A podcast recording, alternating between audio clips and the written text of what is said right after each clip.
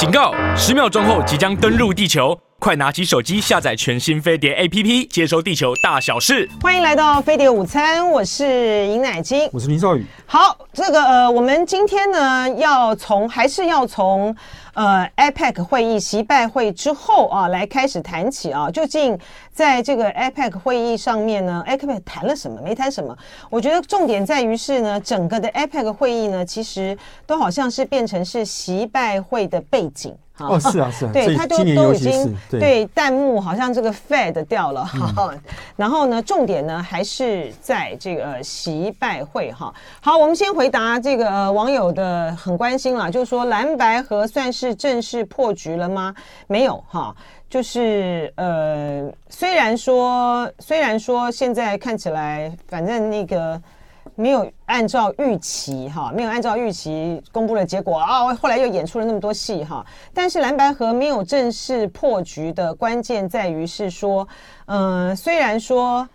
虽然说柯文哲他还是说什么义无反顾啊，哈，以我以民众党的这个身份呢，呃，会参选到呃民众党的身份呢，就是拼到底嘛，哈。但是呢，他还是说要尽最大的努力啊，团结啊，什么什么之类的。而且他也并没有在他的造势大会上面把副总统的人选什么推出来嘛，哈。所以就看看吧，还有这个最后两天，好。好，我们还是来谈今天的这个国际新闻哈。所以，我们首先呢，要跟大家分析的角度呢，就是说，究竟啊，习拜会谈了什么，没谈什么？呃，习拜会谈了很多事情，包括他在台湾的问题上面一定会谈的，包括这个美中美两军的要恢复接触以及要继续沟通这件事情也谈了，然后包括这个以以阿不是以阿。以色列跟巴勒斯坦的以巴以以巴或是以哈的战争也谈了，以哈对哈马斯哈马斯对，就以巴冲突了，对对，然后包括这个呃现在已经被大家淡忘一一阵子的俄乌俄乌俄乌战争也谈了，这个谈的事情很多，但是呢还有还有这个芬太尼那个这个叫做那个毒品的事件，呃基本上都都谈了。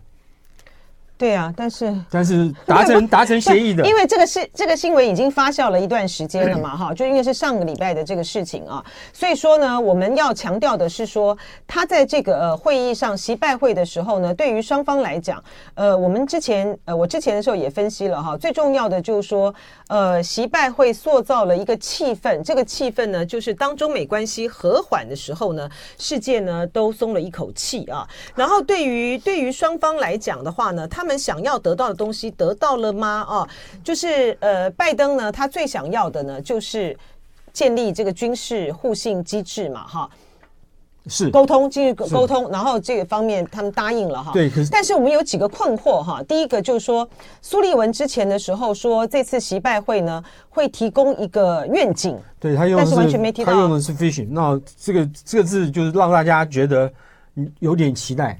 你呃，拜登会在跟习近平见面的时候，会提出来一个什么样的这个大的长城的计划？那个这个计划这个愿景呢，是关于什么的？是关于台台湾台湾未来的地位吗？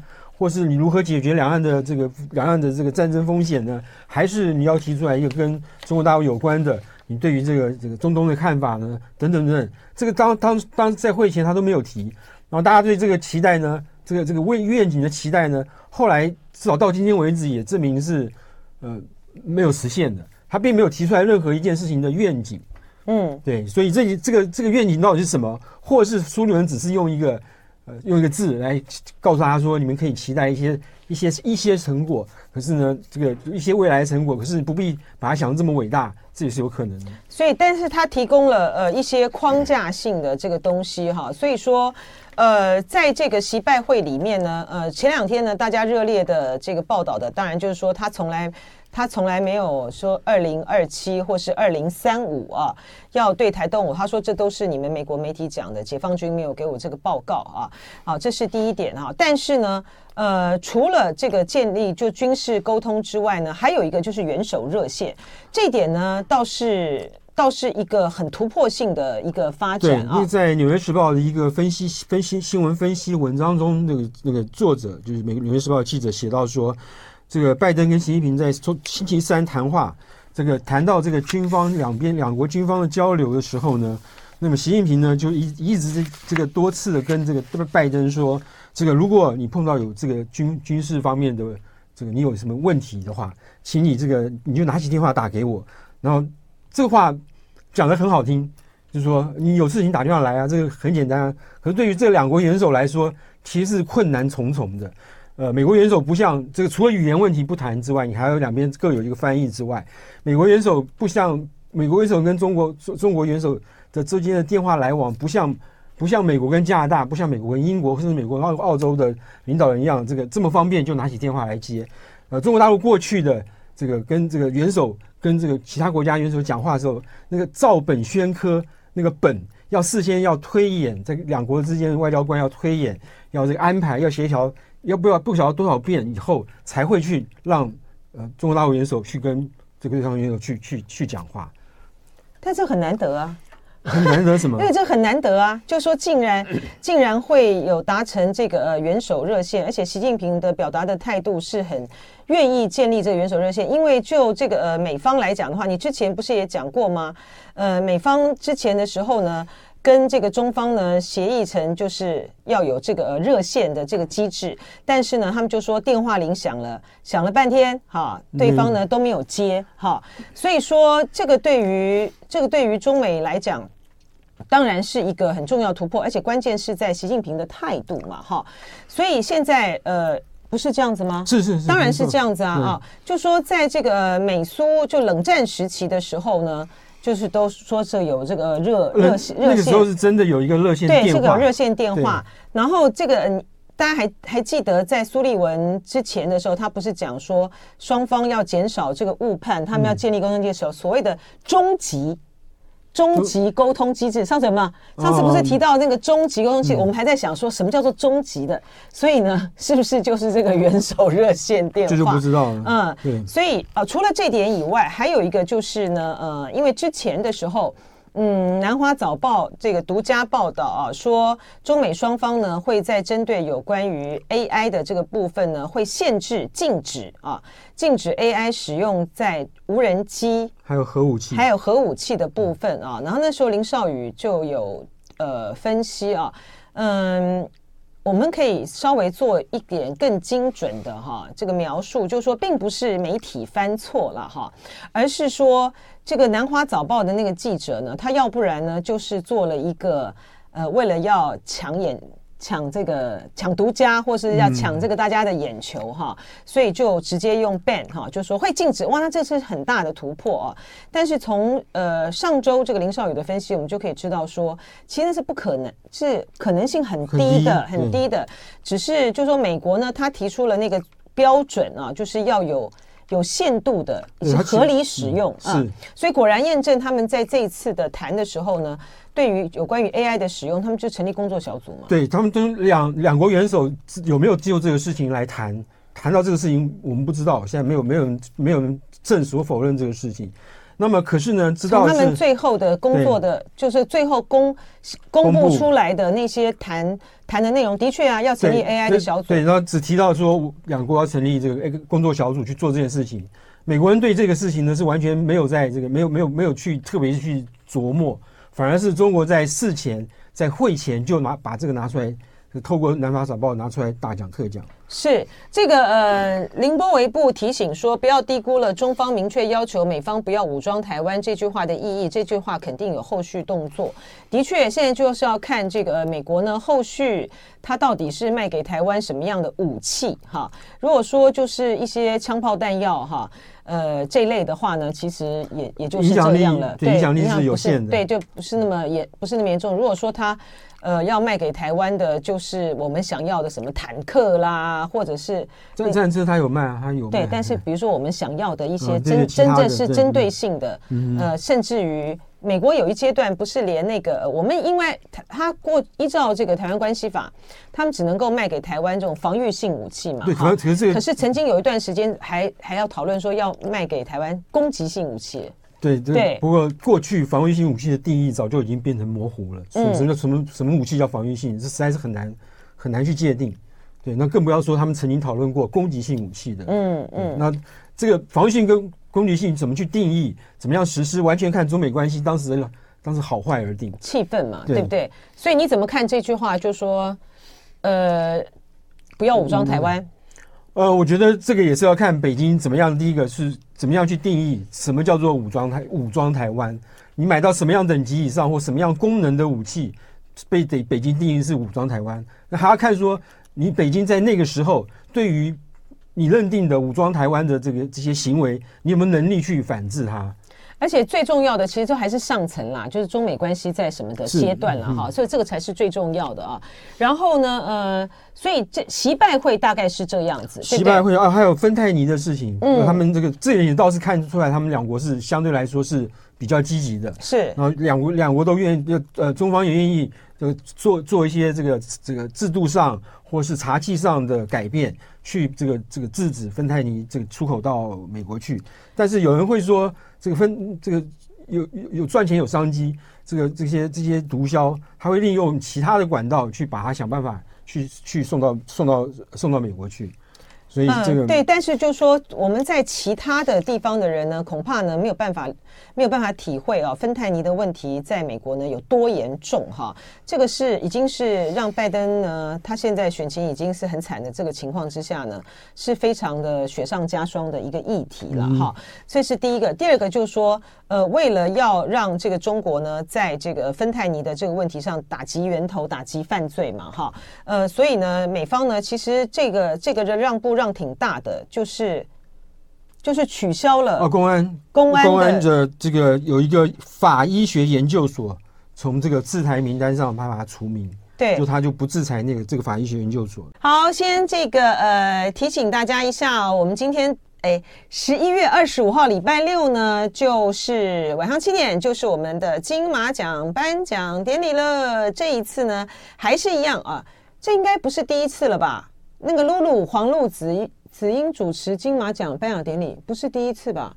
我记得他，难道他以前上一届不是他吗？我就感觉好像，就露露主持的真的非常好哈。然后呢，这一次的呢，会有金马执委会主席李屏宾，然后李安啊，还有许鞍华导演，威尼斯金狮奖的最佳的哎，北野武也要来耶。然后坎城影帝役所广司啊，日本影帝妻木妻夫木聪，影后满岛光。哦，他们都要来哦，他们都要来，那真的是还蛮还蛮多人的啊、然后我们呢，这边就有这个张震、李康生、陈颖文、阮经天，哎，张艾嘉也要来，好，陈淑芳、杨贵媚、李心洁、桂纶镁、陈湘琪、谢盈萱，还有柯震东、林柏宏、刘冠廷、王于轩、朱轩祥、范少勋，好，然后呢，被提名金马奖的啊，徐光汉、王静、宋芸桦。呃，袁黎袁黎玲啊，柯伟林、刘俊谦，还有林 林志玲要来啊！哦，真的哦，哦，林志玲要来哦，那不错啊。那表演嘉宾呢，有卢广仲，哎呦，有大师胡乃元啊，还有万芳、洪佩瑜、Royata、片山凉太，是不是这样念？没错吧？哈，然后呢，他们会登台演唱啊，入围最佳的原创歌曲奖啊。欢迎大家呢，在礼拜六的二十五号下午五点二十分锁定台视频道啊。然后呢，要参加这个星光大道的民众啊，多利用大众捷运系统，你可以搭乘呢捷运板南线，在国父纪念馆站四号出口。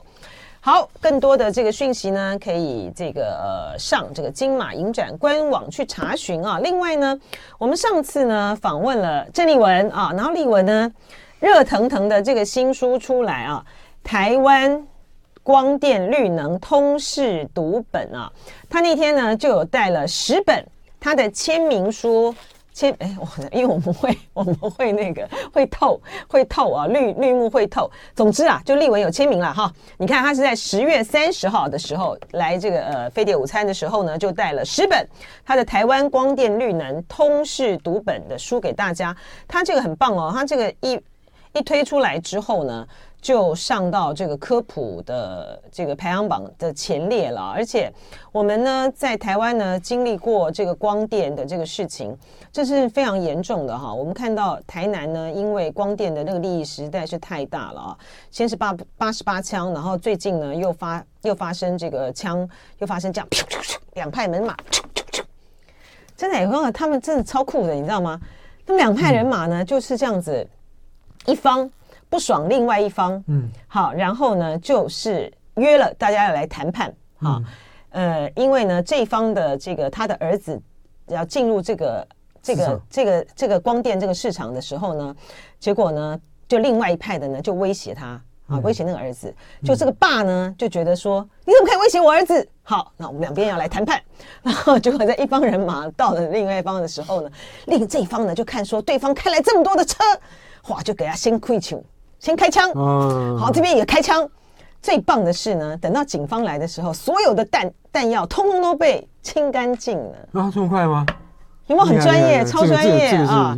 不过最新的进展呢，是那个那个被通被那个被追查的那个呢，是回来回到回到台湾来了，投案了，投案，投 案，不知道会咬出什么。你看，这个就是光电。好，所以郑丽文这本书呢，我们是要送给我们听众朋友的。我们讲半天，零二二三六三九九五五，欢迎打电话进来。光电有这么大？台湾对啊对啊，林少宇，你真是话外之名啊！台湾光电绿能通识读本啊，从太阳能板。反核到生态浩劫，黑金弊案，一次读懂台湾的能源危机啊！这个是我们这个出版界的这个好朋友啊，苏时平他们的这个出版社，嗯、呃，这次这是启动文化所出版的，欢迎打电话进来，零二二三六三九九五五，有十本要送给我们的听众朋友。是林波维布说，因为我今天穿橘色，他说我今天穿的是荷兰色，荷兰那个足球。哦，啊，对，好，我们赶快回来回到这个新闻啊，哎，讲到这个足球，我们后面如果有时间的话，我们一定要觉得称赞这个习近平，他在这个见这个泰国总理的时候呢，因为呢，泰国总理呢，就是说，哎，他们有一场这个球赛嘛，哈，就结果大陆赢了，结果习近平呢，斟酌了那个用词，你可以看到他们两个在对话的时候，我觉得习近平真的好好笑，他又不能说这个中国的足球。呃，超英赶美，不，不对，不对，他又不能够说中国的足球纯粹是运气，但他的他就是说实力不足，但他就用词那个就是他其实对他们没有什么那么大的信心，就多半来讲的话呢，套了我的话就侥幸了，蒙到了，反正很好笑。我觉得习近平超赞的哈。好，我们等一下来来看来讲啊。好，诶，这个我们刚才讲到讲到拜习会啊，就是呢，为了要让这个中国呢。在芬太尼的事情上面呢，呃，能够加大力度的来去惩治啊，惩治这个呃源头啊，在源头打击啊，在中国，所以说呢，大陆呃美国方面呢。十一就换了换的这个是十一月十六号把中国公安部法学医学研究所从制裁名单上面解除，而这个呢是二零二五年五月的时候呢，川普政府呢以这个协助大规模监视并且破坏迫害维吾尔族人人权的理由啊，把这个法医研究所列入实体清单啊，嗯。然后呢，北京呢是否认华府的这个指控，而且说这个制裁阻碍了大陆取得美国设备来反毒的能力。哈，这件事情，第一个这个新疆的问题，这个美国政府已经有一段时间没有提了。嗯，那这是代表说美国政府这个私底下或是默默认这个事情，他不会至少暂时不会拿出来作为中美两国交换的这个筹码，这是一个可能性。第二个事情，我觉得有趣的是。川普那个时候没有没有尽全力去打击这个芬太尼，这个他只是除了这个这个去这个这在新疆事情上面琢磨，没有全力去打击芬太尼，反反正这个事情被拜登拿出来做做文章。当然，除了芬太尼这个在美国非常的这个这个危害甚深之外，川普他哥哥就是因为芬太尼这个事情就是就是受害者。哦，对，对，没错，他太他哥哥。他哥哥是就是因为吸毒啊？对，呃，就是说原来初衷也许不是吸毒，嗯，对，可是他就是利用这个毒，这个这个这个化学药剂去止痛啦，或者对呀，止痛，对啊，所以很多人都是这个样，不见得都是吸毒，嗯，对，所以你就觉得他很奇怪，对不对？对对，他还是他他他太太忙忘记了，还是怎么样？而且可能那个时间那个时间点对川普来讲，他最重要的议题可能不在这里，对，可是在。在墨西哥建高墙啊，然后这个退出这个那个的 TPP 协定啊，对对，好，啊，这个是，所以说这件事情呢，就再一次的告诉我们，就是说人权呢，真的就是最最值得不是不是最值得，人权呢是最容易被抛弃的。嗯，所以这这个我觉得在各个地方的所有的这些运动的人士还看不到美国这一还看不到美国这一面吗？这真的是还蛮悲哀的了啊！好，呃，这就是现实，这就是国际交往的这个现实。Yeah, yeah, 好，我们很快的来讲一下啊，就是这次 APEC 其实说实在的没有什么成果。嗯，基本上就是在不管在以巴以以巴问题上面，在这个俄俄苏俄俄乌战争里面，他都会用一些比较这个就是修辞去形容他们的这个这个他们的想法，比如说大部分的这个与会代表、与会领袖代表都同意这个这个这个以巴冲突必须要。这个这个尽快解决啦，或者怎么样，完全没有在这些事情上面是没有共识的。而且呢，最重要的是说呢，我说这个这次 APEC 可能没有什么成果，或许呢，这个没有成果呢，就是他们最大的成果，就是可以看到呢，在有关于以巴的这个问题上的时候，各国的态度呢，其实都很妥协。呃，就不愿意碰触到这些很敏感和核心的问题。另外一个问题是说，嗯，呃，APEC 本来就是一个讨论经济议题的议题的组织，而且它是一种，它是一个共识觉的，而且它是一个比较松散的，不像是这个呃。集团体啦，对对对，啊，集团体，呃，不，不是集团体，G seven 啊，G seven 比较那个，集团体也是比较大拜拜式的，或是像东协开会的时候也是共识决议，是随每次的这个共同宣言都是各方这个字斟句酌。那东协不一样哎，东协还是一个是一个比较对，对，现在是一个组织，它是真的是一个组织，可是它是，可是我讲是说，APEC 的重点是在于 APEC 它它不像是一个，它就不是一个像 G seven 啦或什么，是一个比较。正式的，正式的，正式的，然后这个它的决议是有这个共通性的，或者是说带一点点程度的，虽然不能说强制性啊，但是带一点程度的约束性。是对，这样 APEC 就不是啊啊。那所以在各个国家对于有关于以巴的问题，呃，立场差距很大的情形之下，所以他就做了一个很轻描淡写的一个一个声明了哈。所以这就是 APEC 呢，就是。融在这个所有的目光都被习拜会以及习近平见了什么人，然后这个拜登呢见了什么人，然后拜登呢他们在这这次 APEC 的时，借着 APEC 的机会呢谈这个 IPEF 哈，就 IPEF 呢，对于拜登政府来说呢，它就是一个它就是一个失它就是一个未完成的一个失败的呃协的框架，还没有失败，还没有失败，当然是失败的啊，你这个贸易。你的贸易都没有谈成，这叫做什么？这叫做什么？他贸易没有谈成，他他没有谈成贸易，只谈成供应链啊，或者对对对，而而贸易没有谈成，就什么都谈不成。他没有叫停啊，他还会再继续谈下去。他当然呐，他这个他，但是呢，他这个就是一个。看起来就很快就要夭折的，因为呢，当初在谈这个 IPEF 的时候，其实我觉得各个国家呢都是冲着这个美国的面子，反正你要来谈，我们就来谈谈嘛。你这个里面没有关税减让，没有这个市场准入，大家本来就意兴阑珊。但是因为你是美国嘛，你这个拜登你要搞的这个事情，好，那我们就来跟你谈一谈。你说他达成的那个供应链，还有那个两个协，那个那个叫做什么？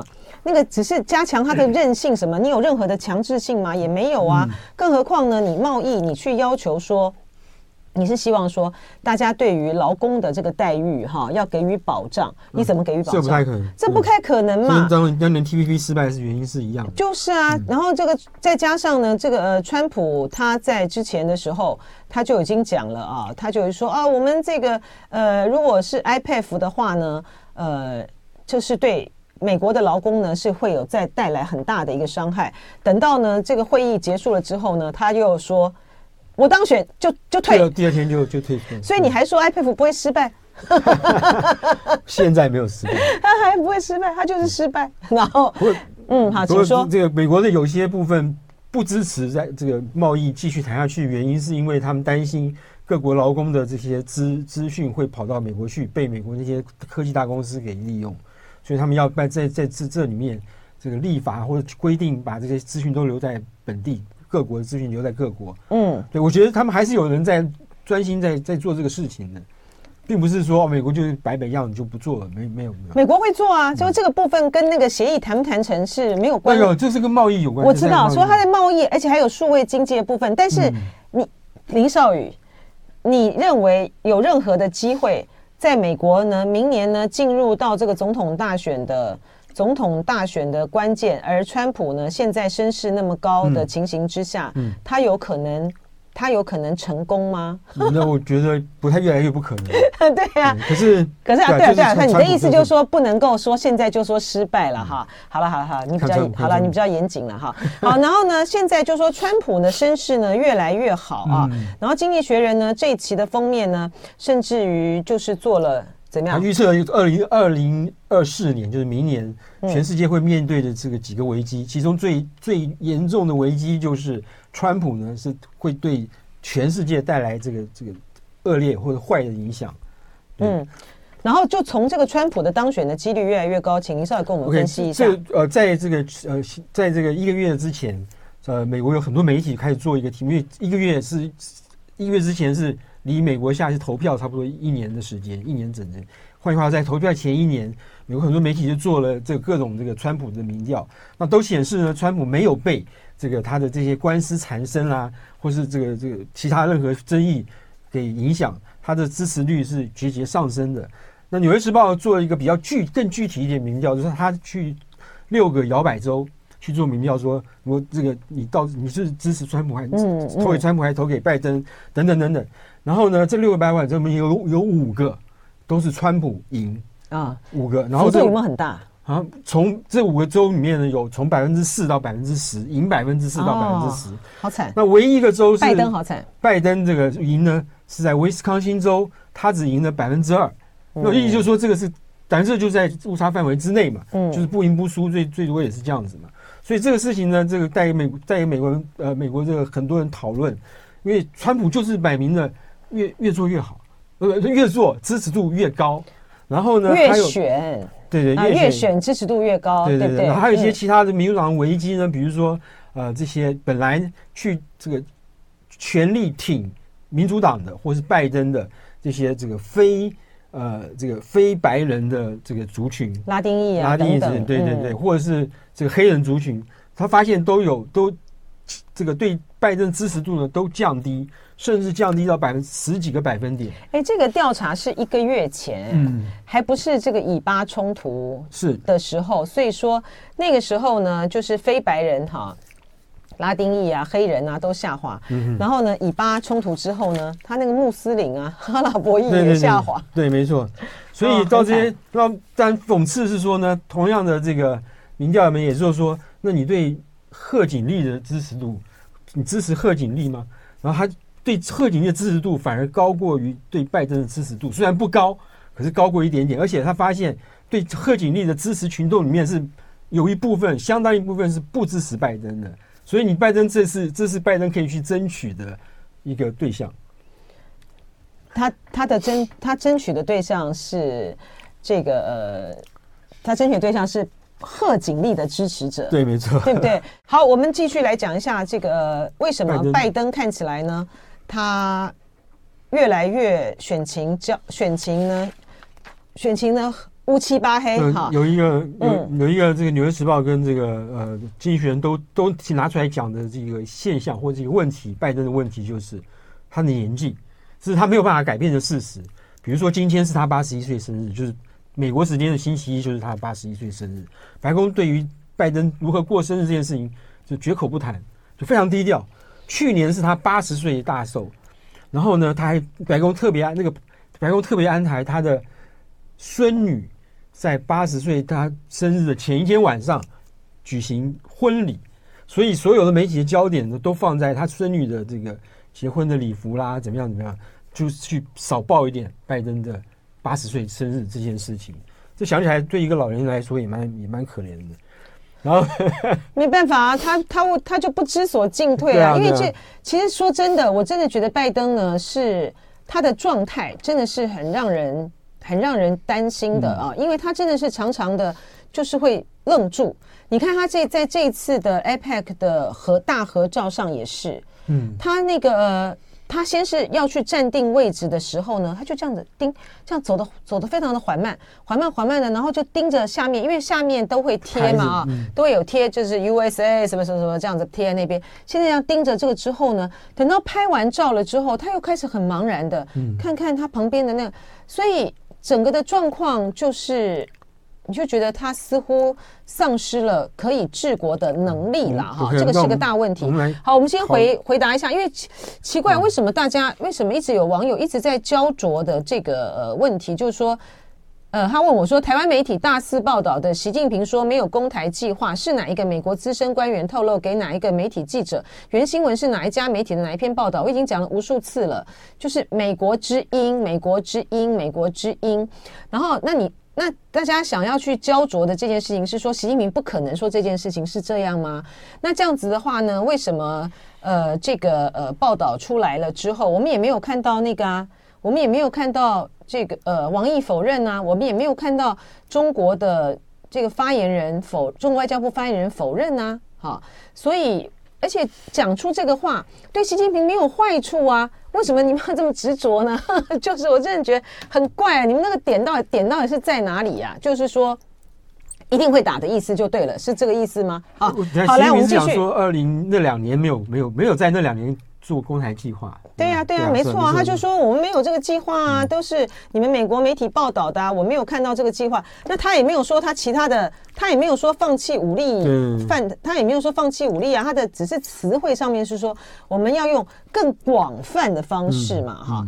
但是呢，塑造一个没有对台。没有对台湾随时的要这个穷兵黩武，对北京来说是，对北京来说是好的，那怎么会是不好呢？奇怪，美国之音没有报道，美国之音有报道啊，你到底是要怎样呢？好，然后呢，好来继续。OK，那个这个拜拜登的年纪，那民调民调显示的方式是，两千年的时候有百分之二十呃三十四的民众认为拜登年纪太大，不适合当选总统或当总统。到二零二三年，就是今年做的那个民调的时候，从百分之三十四跳到百分之七十一。的民众认为你太老了，不适合当总统。那川普呢？在二零二零年的时候，有百分之十八认为他年纪太大了。到今年的今年的民调是百分之三十九认为他年纪太大。是，所以说这个年纪除了年纪是一个因素之外，美国的经济也很差了哈。然后有很多的这个问题呢，都造成这个拜登是不是都造成拜登他现在选情不利？还有他这个心智状态适不适合？除了年龄以外，他的心智状态适不适合当总统？拜登呢？从二零二零年的百分之四十五认为他不适合，到今年百分之六十二认为他不适合。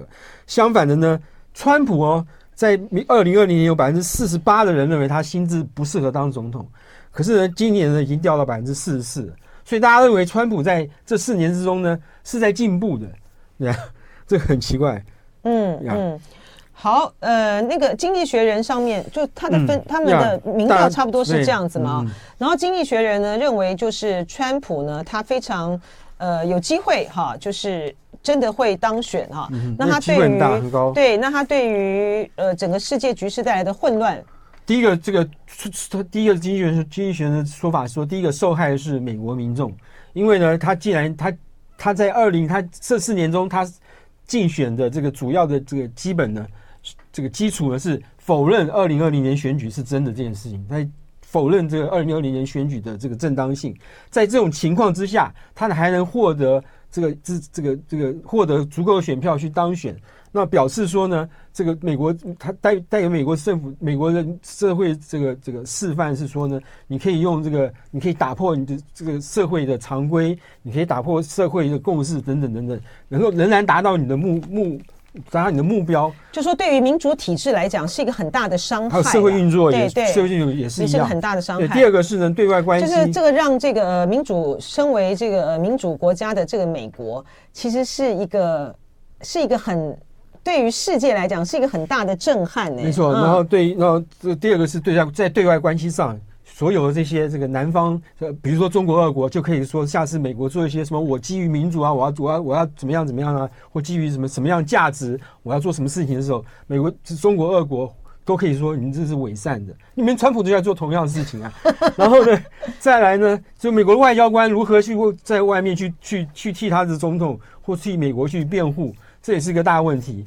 呃，然后呢，这个北约尤其是个麻烦的问题，尤其是北约。这个这个第五条能不能规定说，一一个北约国家受到攻击，就代表对视为北约全体的攻击？北川普很可能就说我那我不我不玩了，我就退出来了。那你北约就是自己去自己去想办法去维护你的安全。这个对全世界的这个地缘政治的这个影响是非常非常大的。对于台湾来讲，他也有预估啦。对于台湾来讲，他有分析。对他一三一就是说，他不太可能，基本上是不可能去为了台湾这样这么一个一个岛国一个小岛去这个这个这个让美国的军队来跟中国大陆作战。它叫什么？比肩大的国家，对不对？比呃比肩大的国家。川普那时候用的就是比肩大的国家，对？所以就是川普上来之后呢，呃，很可能就弃台了啊。就是 对，在这种情形之下，呃，像现在谈的什么 IPEF 啦，或者是说，呃，他现他一定会退出啊，不管你不管你有什么样的进度，我一定会退出哈。然后另外一个还有，除了台湾要必须担心川普上来之后呢，他必定会弃台之外，哈，呃，还有一个就是现在呢，呃，拜登所架构的啊，嗯，印太。